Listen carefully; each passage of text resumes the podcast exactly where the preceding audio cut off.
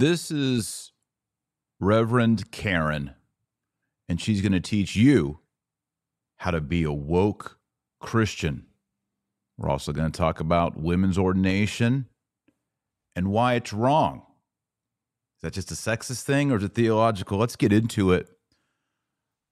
Everybody meet Reverend Karen. There's a difficulty with female Protestant ministers because you just don't know what to call them. Mother, pastor, pastor is a male term, it's Latin male for shepherd. What, what do you call these ladies? Mother? Mother Karen? I mean, it, there's problems all over here. Well, I used to be an Episcopalian priest before I was a Catholic layman, and I've had to deal with these ladies before. And it's very, it reminds me a lot of the current political situation. I remember being in seminary. This is Anglican Seminary, Episcopalian Seminary, Nashotah House in Wisconsin, for anyone w- wondering, which was a conservative Episcopal seminary. And there were female seminarians there, not a lot of them, but a few. And we had a conservative block of seminarians, and they found out that we didn't believe that they could ever become priests and that they shouldn't be ordained. And they were upset and they were crying. And we had to have a group session on the seminary campus in which these women who were crying were saying, You have to affirm our vocation. And we said, No, we don't. We don't believe that you should be ordained. We don't believe women should be ordained and they were crying that you are hating us, you are offending us. And it was very much as you see in the uh, transgender movement. I believe this about myself. If you don't affirm it, you hate me and you're hurting me. It's a very difficult situation. We don't hate these women. We don't want to hurt these women. We just don't believe that they should be priests. And then they can manipulate a situation in which the people who won't affirm that vocation are evil or bad. Okay, so that's a bit of a background on me. I'm going to talk about towards the end why women can't be ordained, why women can't be priests, why women can't be deacons, why women shouldn't be altar servers, acolytes, and Eucharistic ministers. And if you are a female and you are one of those and you feel threatened, please take a deep breath and stay with me to the end please stay with me to the end. All right, let's take a look at Reverend Karen's setup here. All right, I'm going to start from left to right because there's a lot going on here in Reverend Karen. Okay, so all the way over here to the left, we've got the djembe. Y'all know what a djembe is? If you've ever been in a drum circle, if you've ever been to a Phish concert, Grateful Dead, you've encountered this. A djembe is a drum that you usually put between your legs, between your thighs, and you you you get into the beats. So she's got that going, and then beyond the djembe, she has what appears to be a dream catcher. I'm not sure. We've kind of got the dream catcher thing earrings going on. Um, but yeah, she's got the djembe. That's for the tribal beats. If you are a white, woke, liberal Protestant minister, you have to establish your credentials as being down with tribal stuff. This started in the 90s. Um, perhaps one of the most obvious manifestations when I go to the gym, occasionally I'll see men my age right? We got a little salt and pepper going on. And if they were edgy in the 90s, they had a tribal band. Some guys got the barbed wire, that was a little more southern. Other guys got the tribal band around their arm, looking cool. When you're in your mid to late 40s, and it does it doesn't look cool to have a tribal thing. But for some reason, beginning in the 90s, suburban white people believed that being tribal meant that you were enlightened, you weren't racist, you were a good person and you were spiritual. And that's still part of the movement. Now it's gone even more. You know, you've got the BLM levels, right? But this was sort of the beginning of being woke and being sensitive, being non-Christian, non-white as you wanted to be tribal. So the djembe that the djembe really got popular in the 2000s. Maybe late 90s, but the djembe and then also women with the dream catchers, that was another sign, hey, I'm tribal. Right? I'm just spiritual. I'm not religious, I'm spiritual. So on Reverend Karen's right hand, she's got identifiers of both of that right? She looks like she's late 30s, early 40s. So she's definitely in the djembe age zone, definitely in the dream catcher. And we might as well just jump to the earrings right now. We got the uh, the purple dream catcher earrings. I think that's saying I'm here to hear your dreams. Your dreams float out into the worship space they hit my ears and drip in, and I hear your dreams. That's why I'm wearing dream catchers on my face, hanging from my ears. So we got a double dream catcher. Now, we got to go with the candle there on the far right. It's not just a normal candle, it's got some emblazoned stuff on it. It's got the blue, new agey bowl. And I've been saying this for years. It's in the Catholic Church as well for some reason they believe symmetry of a candle on the left equidistance from the candle on the right centered with a crucifix in the middle they don't want that you can go to almost every novus ordo church in rome i'm gonna i've been to most of them a lot of them there's over a hundred 75% or more of them the alt the candles on the altar are always on one side two of them all all the way on one side it's just a sign of modernism. It's a it's a hatred of symmetry. She just, I mean, she just went for one on one side. Okay. Moving on, and by the way, whenever you see the two candles on one side of the altar, it always includes on the other side, wait for it, a potted plant. There's always a potted plant. It's like in the woke mindset, candles on one side, potted plant on the other, and Karen nailed it here. I would take points off of Karen here that her potted plant is a little bit, y'all see it way over there? It's a little bit removed from the altar. If she wanted to be more Novus Ordo Catholic, she would have that potted plant either on the altar, aka Pope Francis, or scooted up right on it so that it would have, it'd be in the shot. Now, who can miss the rainbow flag. The rainbow flag is is forming the reredos. In traditional churches, behind the altar, usually have an altarpiece of Christ crucified, um, the Pietà, some beautiful inspirational art that the priest looks at during the consecration. Here, we're just going straight up LGBT, LMNOP. We got to have that flag. And if the djembe drum and the dream catcher didn't indicate that we're going to be completely woke here and completely on board with the matrix, the rainbow flag is definitely it. Also, on her right hand, beneath her right hand, by the the new age candle, we've got the shot glasses of grape juice. But what's weird is is we also have two chalices that are silver and a loaf of bread in the middle.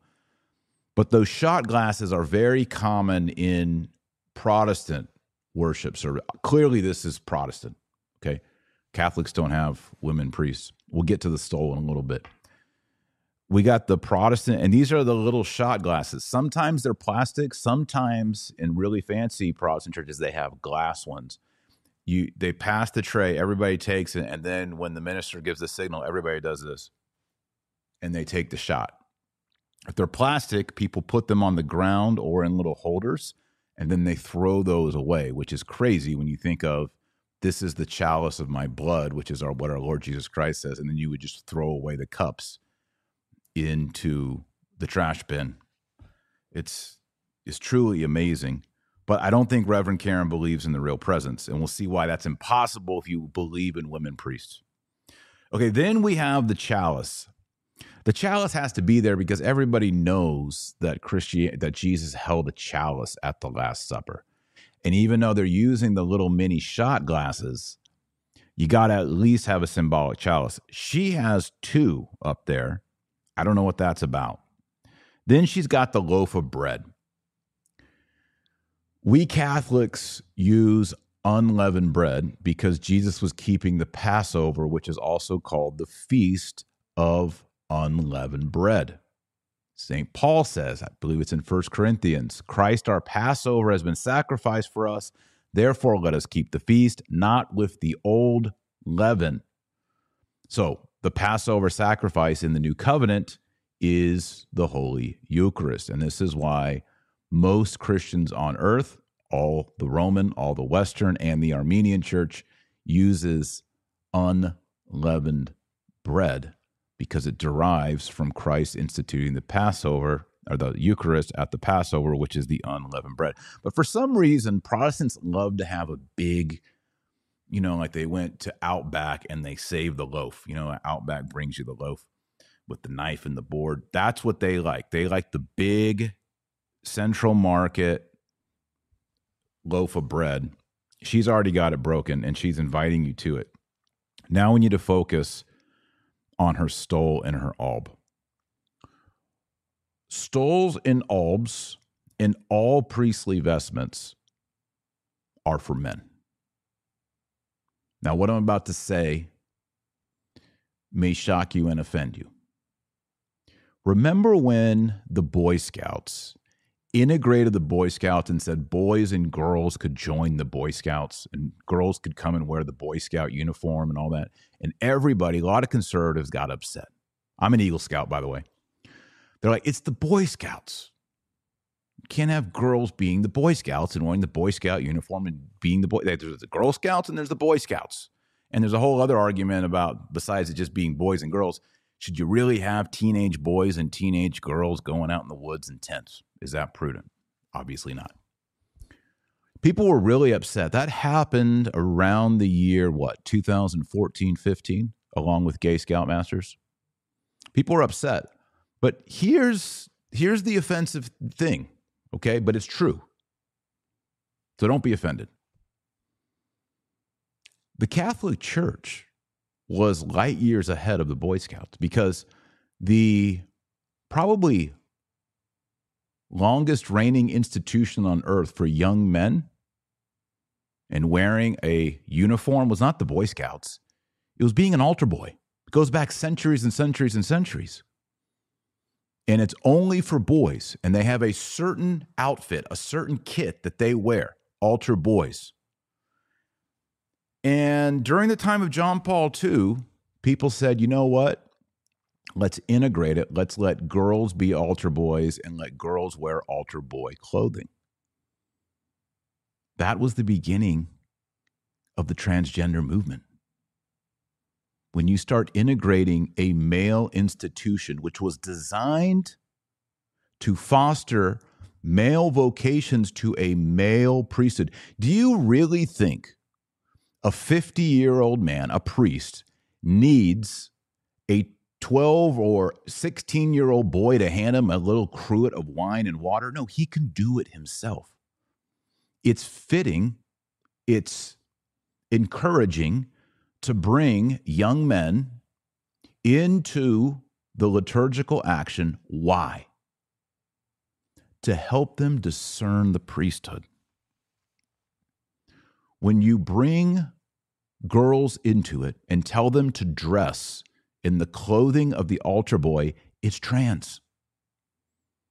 You can't say, I'm mad about the Boy Scouts. I'm not donating to them. My son's not going to be a Boy Scout. They brought girls. When you allow girls to do the same thing with the altar boys, it's the same exact thing. In fact, it's more offensive because now you are implicitly saying, well, we are trying to foster vocations to the priesthood amongst women, but we're not going to allow them to become women priests. And it's this, it's a giant cul-de-sac. It's a dead end. It's confusing. I'll tell the story that I've told before. I, we started going to the traditional Latin Mass in 2010. 13 years ago. Sometime before that, my daughter Mary Claire, you've seen her on my Bible Q&A here. We were going to the Novus Ordo. We were at a Novus Ordo one day. The priest came in and the crucifer, the two torch bearers, and I can't remember if there's incense or not, but there was at least three. All the altar servers were female. They were teenage girls coming in. We were sitting on the aisle. My daughter Mary let's see, that was 13 years ago. She's 19 now. She's five or six. Tugs on my suit coat and says, Daddy, Daddy. I'm like, what? I want to be a girl priest too. That was one of those moments where I'm like, I can't expose my kids to this anymore. The idea is if you see girls or women wearing priestly vestments, cassock, surplice, etc., to little girls and to adult women, you're saying it's cool to be a woman priest from the mouths of babes. Now, she's wearing what's called an alb. An alb just means white. It's a white robe. It should be worn in linen, not polyester. St. Jerome many of the church fathers say that the the garb, the vestment of the priest uh, for liturgy is linen, and we see that in the book of Revelation, the Apocalypse. A reminder: get my book, Antichrist and Apocalypse, commentary in the book of Revelation. Linen, and I explain in the book why linen is important. Linen is produced by crushing the reeds of that linen plant and it's broken and broken and broken. And from that brokenness comes the fiber, which becomes the threads. So linen has it's it's always a priestly garment. The idea is linen was created by destroying the plant and creating fiber. So out of destruction comes the cloth. The idea here is death and resurrection. And that's why historically vestments and altar cloths were not made out of cotton, definitely not made out of polyester. They were made out of linen. And our Lord Jesus, when he died, they wrapped him in linen. So, another reason for linen. And we see that also in the book of the Apocalypse. They're wearing linen, white linen in heaven. Of course, it's white. Uh, priests should be wearing the amice, which is uh, originally goes over the head and then comes down. I explain that in my book, Crucified Rabbi. And then she has what looks like a brown stole. And the stole is a sign of immortality. It's the yoke that is easy, the burden that is light. Traditionally, bishops wear it the way she's wearing it for the Eucharist. Priests traditionally wear it crossed, and deacons traditionally wear it diagonal across this way. I explain why in my book, Crucified Rabbi. I have a chapter in there on the vestments. So she is definitely dressed like a priest. She's also got her bracelets on. And she's, we got to say it, she's off doing this versus populum. Protestants, except for some Episcopalians, I was one of them, never liked ad orientem. The whole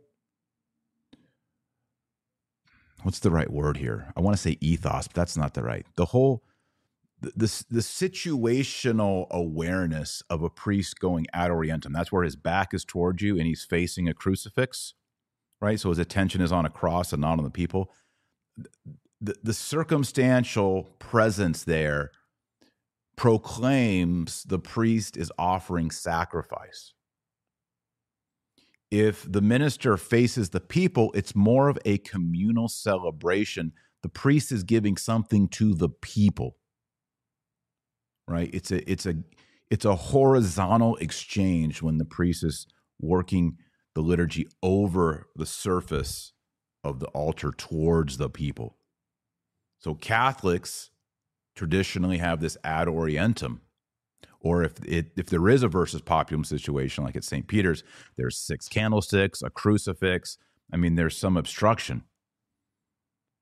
So versus populum is always going to be more Protestant, more communal, more transactional, between the minister and the people across the table. It's always going to be more circular. Down the middle, we've got the purple waterfall. And what is that? Velvet? I mean, it's just, you've got the purple cascade flowing forth. Is this Lent right now? Is this Reverend Karen's favorite color? We've also got the fake flowers, or are those strawberries on a vine? I'm not sure. I don't know what's going on there. And I also don't understand.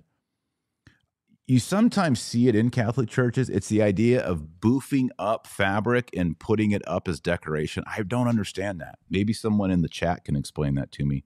I'm going to jump over in the chat. What is the boofing up of fabric called and using it as like a decorative piece? Clearly, she's got that going on. She's got the boofed up purple satin with the straw fake strawberry vine coming down. I mean, I would have gone with grapes if you really want to do that. Anybody? So Laura says this is it's a new age thing, but I don't know. I've seen it I've seen it so much. The boofing up of fabric. It's kind of like I don't have an example in my mind, but you think of like uh, my big fat Greek wedding. There's a lot of puffy fabric stuff, whereas in traditional Latin masses you have damask and brocade, and it's usually like falling like symmetric, like. Can someone understand? Someone who's a designer, so Harrison, funny comment. I'm not going to put on the screen. Jerry says it's just a Novus Ordo thing. I don't know. It's something more. Um, I'm looking through here. It's called a swag. Is that what it's called? It's called a swag. I don't. There's some really funny comments here, but I don't want to put on the screen. Um, yeah. Okay. No one knows. I don't know what it is either, but it's it's a thing. Okay. We've also got a Bible on the altar here. Now, in a in a mass, the the Bible is meant. Well, it's not a Bible. It's a missal. The missal has all the prayers the priest is supposed to say, and it faces the priest, so the priest can actually use it. Here, this is more of a visual reference point, and you see this in Novus Ordo too. Sometimes they'll put like a Bible or a book of Gospels on the altar facing out to the people like it's spraying them with graces. I don't know what that is either. Um, of course, we've also got the giant pot, the brown pot behind the altar. It's interesting. There's actually like monastic stalls behind her where like monks would sit. I don't know what that is right there. But you got the big brown pot behind her. It's a decorative motif. Uh, I guess that's just going, we're just going tribal that's a theme here. Tribal is cool. You know, we got djembe, we got dream catchers, new age candle, and we got a pot. We've also got the potted plant. I mean, all the essential features here. And I mean, the rainbow flag coming down, and then in the front, you got the puffy purple fake strawberries. I mean, Reverend Karen executed this. I don't know if you had came to me and said, "Hey, I've got $500 for you, Taylor. I want to challenge you to come up with the most woke, modernist, liberal setup in the world." I don't know if I could have done this. I probably would have overlooked things like djembe. Maybe I would have thought of Dreamcatcher. Certainly the the rainbow flag has to be on there. I definitely would have had the new agey candle on one end. But some of this stuff is just, I mean, it's executed flawlessly. We're just going chef's kiss here. Beautiful. Now, why can't a woman, besides all this woke SJW stuff going on, why can't women be priests? Is it because the church is sexist? Is it because we devalue women? Is it because women aren't smart enough or good enough to be priests? Well, it's not that. Women can be excellent communicators. Although I have said if you made women priests, homilies would go from like five to 15 minutes to 45 minutes to 60 minutes. I'm just telling you, if you gave women the opportunity to preach, it would get long. A lot of people would be against it just based on that. But the way, the reason women can't be ordained and cannot even function at the altar is this principle. It has to do with homosexuality. Do I have your attention?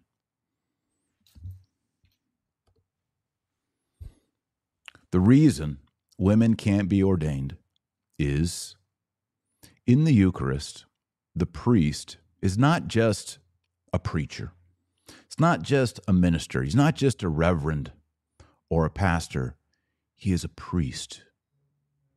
In Greek, a presbyteros, hieros. And a priest offers sacrifice. And the priest of the new covenant says the words commanded by Jesus Christ when he said, Do this in remembrance of me. This is my body. This is the chalice of my blood. The operative word here is my. M Y. In Latin, meus. This is my body. I can, I'm on YouTube, Facebook, and Twitter now. Look, guys, this is my body. I am Taylor Reed Marshall. You want to know who I am? Well, I've got my soul, I've got my intellect, you know my personality, you know my behavior, you know the way my face moves and talks, and probably if you met me, you know how I walk and move around. But you know me by my body.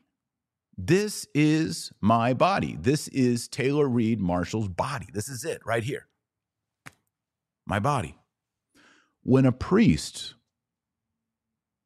picks up unleavened bread, picks up a chalice full of grape wine, says, This is my body, he's not talking about my, as in Father McGillicuddy, Father Smith. when he says that, the my refers to Jesus' my, not his my. Think about that. He is saying, I'm identifying my body with the body of Christ. And by Christ borrowing the body and the voice and the mouth and the hands of the priest, holding bread and wine, when Jesus borrows the body of that other man with those words, the bread transubstantiates into the body and blood of Jesus Christ. It's a miracle. If this isn't true, by the way, we Catholics are just a bunch of idiots. The entire church is fake. If transubstantiation isn't real, we are to be pitied among men because we follow the biggest gimmick that's ever existed in humankind. But if that little host is truly the body, blood, soul, and divinity of Jesus Christ, every single human on earth should be striving to enter the kingdom of God, which is the Catholic Church on earth, one holy Catholic and apostolic. Now you might be saying, what does this have to do with Reverend Karen and women priests? Well, we learn throughout Matthew, Mark, Luke, and John that Christ came as the bridegroom. He often calls himself the bridegroom. That means he's come to become a husband. He's seeking a wife. When he dies on the cross, there's this dramatic moment that St. John makes a lot of. It's emphasized on the Sunday after Easter. His wound on the right side is opened up, and water and blood come out. And this harkens back to Genesis when God creates a wife for Adam out of his side, from his rib. Jesus creates a wife out of his side through blood and water, the sacraments of baptism and the Eucharist. And his wife, his bride, his spouse, is the one church. The church is the bride of Christ. This is in Matthew, Mark, Luke, and John taught. St. Paul in his epistles teaches that the church is the bride of Christ. This is one reason why both Jesus and St. Paul ban divorce because a man and a woman married are symbols, are signs of the heavenly reality of Jesus and the church. And Jesus will never divorce the church. He's united to her on the cross, opening his wound. He even has Thomas put his hand in the wound. Taylor, what does this have to do with women's ordination? A woman has a woman body. I know that's kind of a controversial thing right now in America and in the world. You can even get banned and lose your job for saying things like that. And a man has a man body. And I don't need to tell you the differences between a man's body and a woman's body. You probably know. I know people contest that, but I'm going to assume that my audience and the 1,500 people watching right now, by the way, if you like this video, give it the thumbs up, share it, and please subscribe if you haven't subscribed before. Men have man bodies, women have women bodies. If a woman gets up on the altar, presumes to be a priest, and says, This is my body, and then offers the Eucharist to the church. Remember, the church, the people collectively are the bride of Christ and Jesus is the bridegroom, he's the husband, the liturgy becomes lesbian. Are you following me here? If the woman is in persona Christi, she's in the person of Christ, she signifies Jesus Christ, but she has a woman's body. You got a trans situation going on up at the altar. And then as she comes down and gives the Eucharist as a representative of Jesus Christ, a priestly representative of Jesus Christ, and is saying, the body of our Lord Jesus Christ, giving it to people, the people being the church, you have a woman having the wedding supper of the Lamb with the female entity of the church. That's lesbianism. It's wrong. The mystery of the church. Read the book of the Apocalypse. Get the book. The mystery of the church is all going towards the end times reality where Christ in the church and the church without spot, purified through martyrdom, suffering, reign of the Antichrist, purgatory, all the means by which Christ is purifying his church. The pure church and the pure Christ are joined, they're united. The analogy, analogy here is matrimony. Christ is married to the church. This is why priests, because of the Eucharist, must be male. It also relates to celibacy. We do a whole other show on that, but I don't want to go there today. Because he says, This is my body. And bodies come in two varieties. I know this is controversial today. Bodies come in two varieties there's the male version and there's the female version. And Christ chose to come in a male body. He was Christ. He wasn't Christa or Christina. He was Christos, Jesus Christ. He was circumcised on the eighth day. We know he was a male. He chose to enter humanity. By becoming a human male, he's still united to all the human females. We have a common human nature. But he chose the male body to minister to the world to die for our sins, to rise again. And he instituted this sacrament called the Eucharist. And he told 12 men, not women, 12 men, do this in remembrance of me. This is my body, this is my blood. And the my here is referring to a male body. And you must have male bodied priest consecrating the Eucharist for the liturgical sign to be ratified in space time history in the holy sacrifice of the Mass. And that's it. You have women priests up there, it's a lesbian liturgy. Okay, what about lay Eucharistic ministers, altar girls? They're not consecrating the Eucharist. They're not saying, This is my body. So they should be able to do what they want to do up there. Well, remember, The traditional teaching of holy orders, you know, one of the seven sacraments is holy orders. The traditional understanding of holy orders is that there were seven holy orders. A lot of people don't know this, but there are seven holy orders. There's the porter, see if I can get this right porter, lector, which is a reader, acolyte. Nope, I jumped one. Exorcist, acolyte, subdeacon, deacon, priest. Those are the seven orders. And everything under priest, see, Jesus Christ instituted priests at the Last Supper. Deacon actually came later in the book of Acts. That was instituted not by Jesus, but by the apostles. And then later, the church also broke down the functions of deacon into subdeacon, acolyte, exorcist, lector, porter, right? Those different functions of the diaconate were further broken down and stripped out into different functions. So in reality, everything under priest, deacon, subdeacon, acolyte, everything down there is a participation in the priestly ministry of the priests. This is why a man becomes a deacon before he becomes a priest. And traditionally, he became all those orders up to subdeacon, deacon, priest before becoming. That's the traditional way. That's the way I believe. All those things participate in the priesthood. So the functions in the liturgy, even if someone's not ordained, like an altar boy, they are participating in the priesthood. So they may not be consecrating the blood of Christ, but they are handing the water and the wine. They are up at the altar. They are dressed in ceremonial priestly garb, even though they're not priests. They're dressed in priestly attire because they are entering into the priestly actions. The only purpose they're there is to assist the priest who is going to say, This is my body, this is my blood.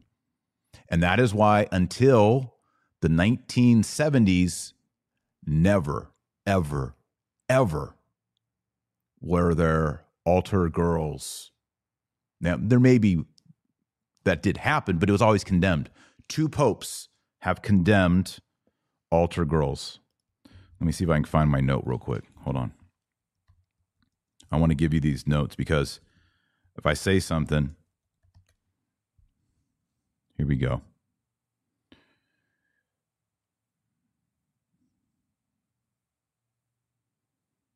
Nineteen, looking for the year that they were allowed. I don't see the year they're allowed, but here's some quotes. Pope Gelasius. He was pope and he died in 496. So we're talking about in the first 500 years here. This pope says, With impatience, we have heard that divine things have undergone such contempt that women are encouraged to serve at the sacred altars, and that all tasks entrusted to the service of men are f- performed by a sex for which these tasks are not appropriate. End quote. So Pope Gelasius is saying, Hey, we've heard of some women serving at the altar. That's not at all appropriate, condemned. Also, in the Capitula Martini, a sixth century Gaelic collection of canons, it says women are not permitted to enter the sanctuary. The sanctuary is not the church. The sanctuary is everything past the altar rails, the altar area. Why? Because the altar area is the place of sacrifice. It's where the priest offers the Eucharistic oblation. And so only those ministers who are duly appointed to assist the male priest may be in that area. Again, this has nothing to do with sexism. If it had to do with sexism, we would say, well, Mary is below the 12 apostles because the 12 apostles were priests and bishops. Mary wasn't a priest or a bishop. Therefore, she is inferior to Peter and the apostles. But that is not the teaching of the Catholic Church. The teaching of the Catholic Church is that the Blessed Virgin Mary is superior to Peter and the apostles. Now, in the order of jurisdiction, she doesn't have that jurisdiction. But in the what would you call it? The economy or the application of grace. She's the mediatrix of all graces. She's the mother of God. She is the means, the personal means by which God the Father and the Holy Ghost brought about the incarnation of the second person of the Trinity. We even believe that all of her grace and her merits are more than all the angels and all the saints combined So the Blessed Virgin Mary is way above the apostles when it comes to status. But she's not a priest. And Mary would not have said, "Hey, let me be let me be an altar server. Let me be a Eucharistic minister." No. Mary would not have done that. We know Mary did not do that. Pope Gregory IX, who died in 1241, he says, Care must be taken that no woman presumes to walk to the altar or minister to the priest or to stand or sit within the chancel. 1241. Pope Innocent IV, 1254. Women should not dare to serve at the altar. They should be altogether refused this ministry. So we can see that in some places it was being attempted, but these popes say absolutely not. Also, the uh, 1917 Code of Canon Law, Canon 813, also forbids women from performing sacred functions around the altar past the chancel. This is the tradition of the church. Taylor, you might be saying, why is it that I go to Novus Ordo churches and I see this stuff all the time? It's because we live in a time of infiltration. We live in a time of compromise. We live in a time in which we don't have, well, we have the leaders that we deserve. We have leadership that has gone soft. As you saw today, another sexual charge against ex Cardinal McCarrick came out today. How do you get to a church where you have a cardinal, Archbishop of Washington, D.C., who's a key power player under uh, John Paul II and under Pope Francis initially, and he's a known pedophile with boys and seminarians at his lake house, and no one does anything? It's because we have a soft church. We just had, there's a Franciscan friar on Twitter yesterday and today saying that adoration is a waste of time unless you get up and move for justice. There could be a way to interpret that in an orthodox way, but the very fact that we have religious discouraging Eucharistic adoration or saying the purpose of Eucharistic adoration is not to adore God chiefly, but to mobilize you for social justice is just insane. We have a church that's soft and effeminate, and it's time for it to stop. We can do this by having careful theology, doing our theology carefully. I think if you listen to me, if you heard me out, you don't think I'm a misogynist.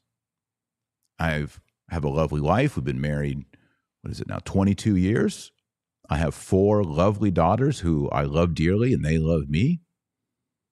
I have a great devotion to the Blessed Virgin Mary. You hear me all the time saying, pray the rosary every day. Go to the First Fridays, celebrate the Marian feasts. But if you understand the Eucharist and you understand what Christ instituted and the miracle of transubstantiation and the role of the priest in persona Christi and the meaning of the words, this is my body, this is my blood, and understand the word my understand that there are males and females, and only a male can stand in for Jesus and say, My body, because he has a male body. Once you understand all that, women priests, Reverend Karen, it just don't make no sense. Unless you think lesbianism is cool. You're like, yeah, I want to go to the lesbian liturgy. I want there to be a female Christ, a Christa, and I want her to give her body to the bride of Christ, which is feminine. And I just think that's groovy and cool to have this lesbian thing going on, same sex union. Now, there's a lot of people in the Catholic Church who think that's super groovy and awesome. They want lesbian, they want a lesbian everything, and that's why they want women priests. Nancy Pelosi, uh, during Holy Week, or maybe it was during Easter week, was talking about how she's still hoping that we'll have women priests. And when she was a little girl, she wanted to be a woman priest. And maybe we need to be progressive enough. Nancy Pelosi is just, you know, she's just praying that we get those women priests, but it's not Catholic. It's not sacramental. It's not Eucharistic. And it's it's contrary to truth. Now, you may be a pious, godly woman who's never heard any of this, and you may be a lay Eucharistic minister or an altar server, and you're saying, Taylor, I love Jesus. I'm not trying to be, I'm not trying to promote women's ordination. I don't want this. What you, should I stop? Am I doing the wrong thing? Pray about it. I've been contacted. It's one of the most common messages I get email, support tickets. Hey, thank you. You know, I was a Eucharistic minister and I always did it because I love the Eucharist and want people to have the Eucharist. But when I heard you explain why it is that priests alone minister the Eucharist, I kindly and gently told my priest to take me off the list. Now, there's a whole other element to this, which is priests, when they're ordained, get their hands consecrated with holy oils to perform the sacred ministries, not only to absolve of sins, but also to hold and bless the Eucharist. Lay people don't have that. Not even deacons have that. Priests alone have that. That's another argument. See, when you get deep into our tradition, you realize that our ancient fathers in the faith set boundaries and they set landmarks because they understood these deep mystical principles that we in our soft, weak time have forgotten. There are these beautiful gems, rubies, diamonds of Catholic devotion and theology and an understanding of the sacraments, in particular the Eucharist, that we weren't taught or that we forgot or that we neglected or that priests and religious buried in the ground. And so a lot of this stuff we're like, wait, there shouldn't be altar girls or what?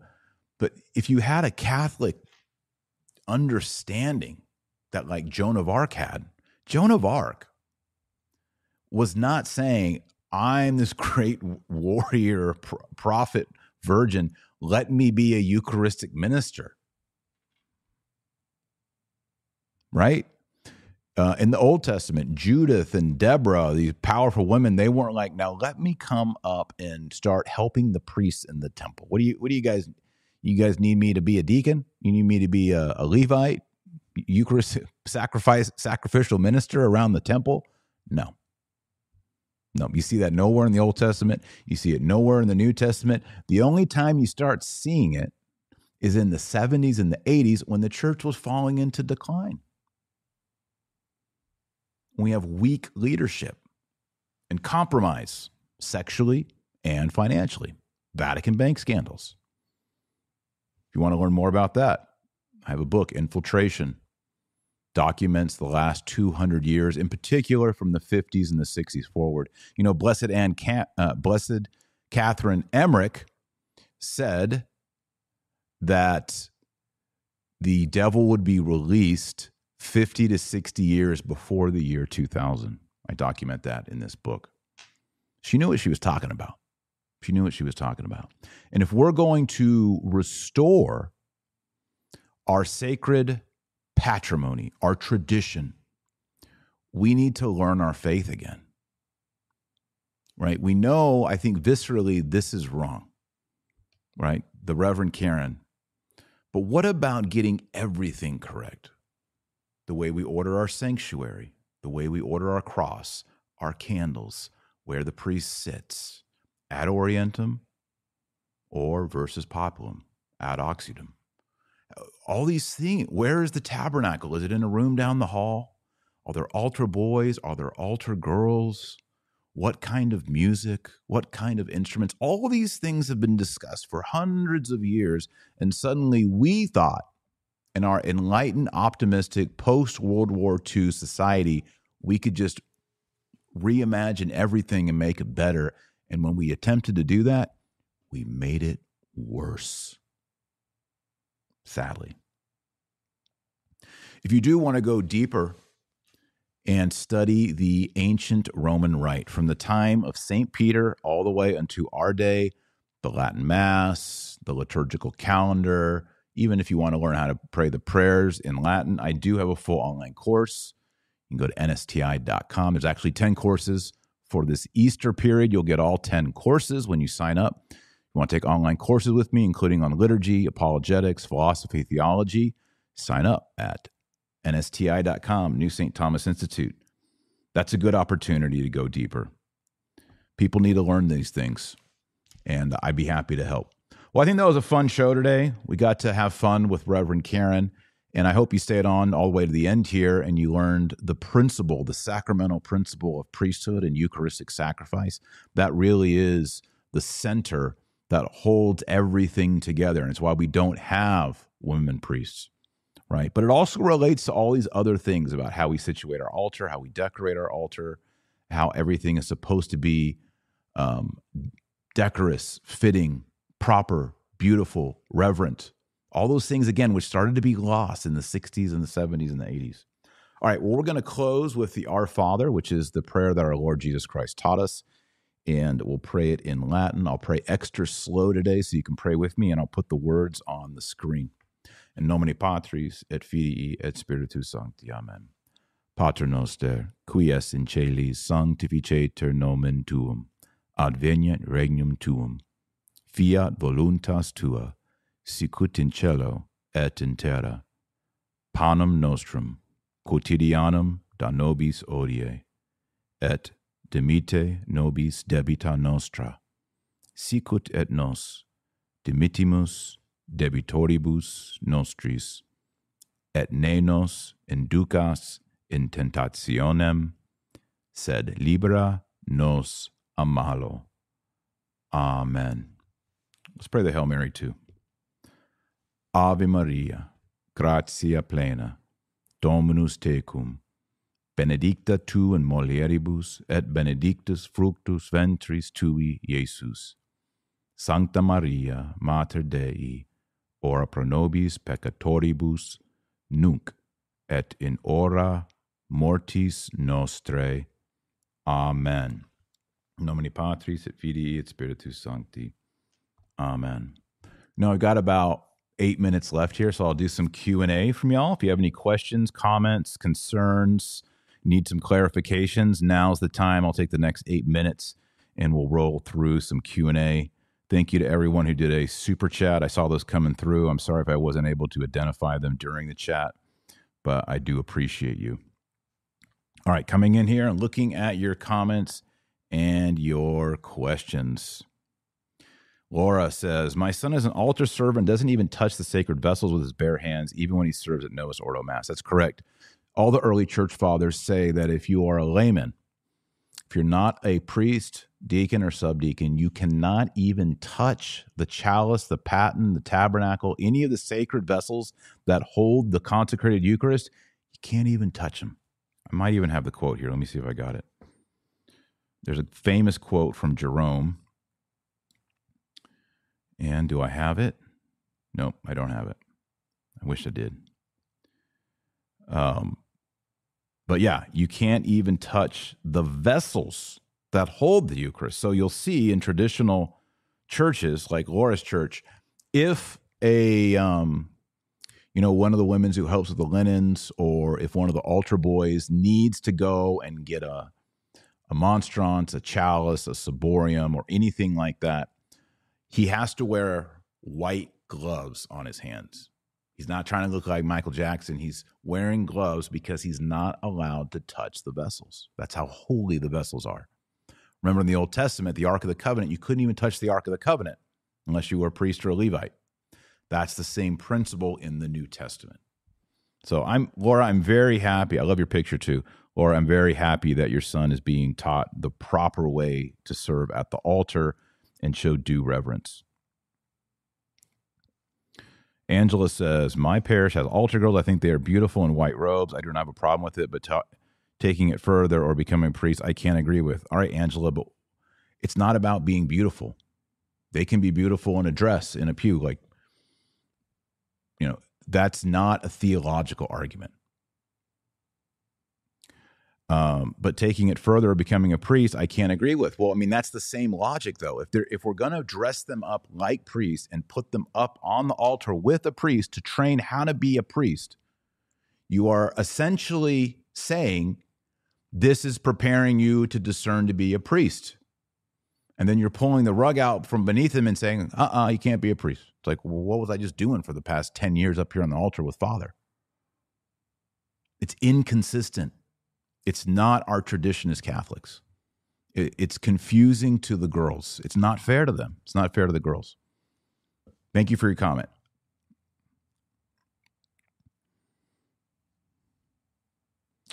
Super chat from Jerry, uh, Dr. Taylor Marshall. I'm struggling with sedevacantism. Would you be willing to debate Di- Brother Dimonds, or that would be great for our faith? Uh, I've said it before. I'll say it again. Saint Robert Bellarmine. Do I have the book here? Yes, here it is. Hold up. Saint Robert Bellarmine has a very clear process in which a antipope is identified, declared, and removed. It's a canonical process. We as lay people, me, you, are not part of that process. Now we can discuss it. We can have, you know, debates over whether this pope is or is not anti-pope, but we're not part of that process. That's why I'm always saying I wish the cardinals would get involved and begin admonitions in the process in our current situation. So it wouldn't do any anybody any good unless we had a couple cardinals who are willing to begin canonical processes for investigations on heresy and tyranny, which are the two crimes listed by Robert Bellarmine for beginning the process of an investigation for a anti-pope. So that's why I don't concern myself in it. What I'd rather do is share things to the best of my ability to help people grow in their faith, like praying the rosary, uh, finding the traditional Latin Mass, um, novenas, devotion to St. Joseph, devotion to St. Thomas Aquinas, learning the Summa Theologia, reading the Bible in a year, all the things you hear me saying, teaching, trying to promote, Marian, approved Marian apparitions, pilgrimages, etc. So uh, it's not something that I get involved in. But thanks for your super chat.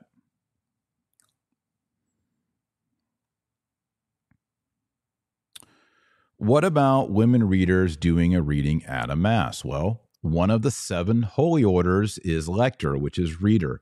That was reserved for men. It wasn't until the 1970s when you start having female lectors. Can women read just as well as men? Absolutely. A lot of times, women can read much more elegantly the lections at Mass than a man can, who maybe stumbles through them. So, ability to read is not the purpose of a lector. There's many people in antiquity who could read, but they didn't read during the liturgy. Why? Because the liturgy is performed by the clergy, by the priests. Reading sacred scripture, I mean, I read sacred scripture by myself here in that chair, right? I get a cup of coffee, I read the Bible, right? I sit with my wife, she reads a passage to me, and I read a passage to her, and we discuss it, right? But that's not the Eucharistic sacrifice. When a subdeacon is ordained, a subdeacon in the tradition, the bishop said, read the epistle for the living and the dead. In other words, he was making a propitiatory sacrifice, not the Eucharist, but he was making oblation for the living and the dead when he read the epistle.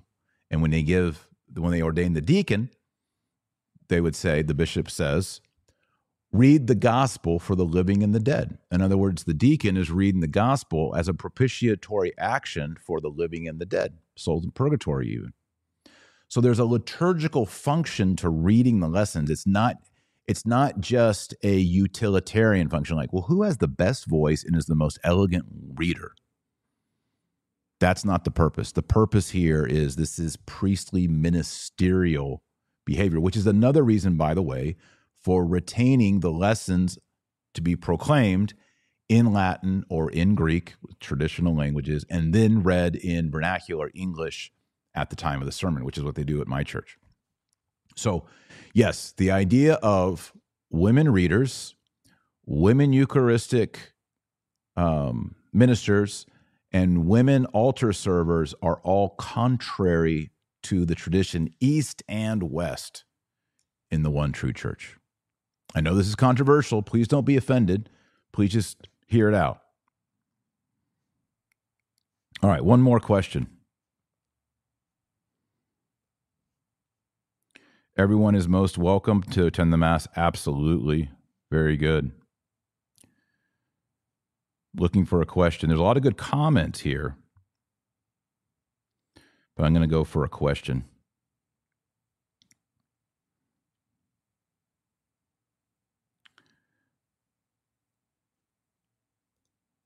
Dr. Marshall has a dry sense of humor. I love it. I, I don't know about that. Hayes Hooper, question Can you explain bishop ordination versus consecration? Yes. According to the tradition of the church, in the Roman Rite, the seven holy orders are priest to porter. I have a whole video on that, by the way. If you go into my YouTube channel, Taylor, just search Taylor Marshall, minor orders or holy orders, it'll come up. The priest is ordained, the deacon is ordained, the subdeacon is ordained, even the acolyte and the exorcist and the lector and the porter are ordained, but the bishop is consecrated. Churches are consecrated. The Eucharist is consecrated. Sacred virgins, nuns, widows are consecrated for the religious life. Monks and friars are consecrated. So consecrated is something more. And a bishop is consecrated a bishop, traditionally speaking, not ordained a bishop. So if you're hanging out with traditional Latin Mass Catholics like a FSSP, SSPX, Institute of Christ the King, or Sede Vacantis, whatever, they will say when such and such a bishop was consecrated as a bishop, or when she was consecrated as a nun or when that church was consecrated. But ever since Vatican II and the Novus Ordo, they'll say he was ordained a bishop. And I think this is an important distinction because since Vatican II and since the 70s in particular, bishops have gone from being patriarchs, fathers, shepherds holding the pastoral staff to businessmen, CEOs that wear black suits and sit at desks with a bunch of people surrounding them as buffers so that priests and laity cannot access them as their spiritual father. There has been a change in the understanding of what it means to be a bishop. It's more CEO. And I, I don't, I think liberal Catholics and conservative Catholics would agree with me on this point. Since the 1970s, bishops are more of a CEO functionary. They meet with lawyers, they meet with advisors. They're not the father of all the priestly fathers. They are not the beloved shepherd.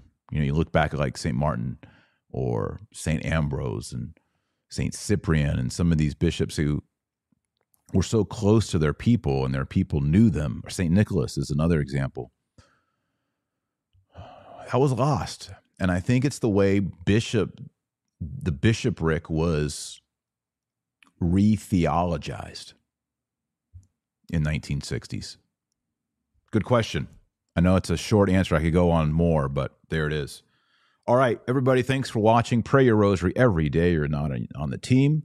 Uh, if you want to take online courses, go over to nsti.com, sign up as a student. I'd be happy to continue the educational journey into traditional Catholicism, scripture studies, apologetics, philosophy, and theology.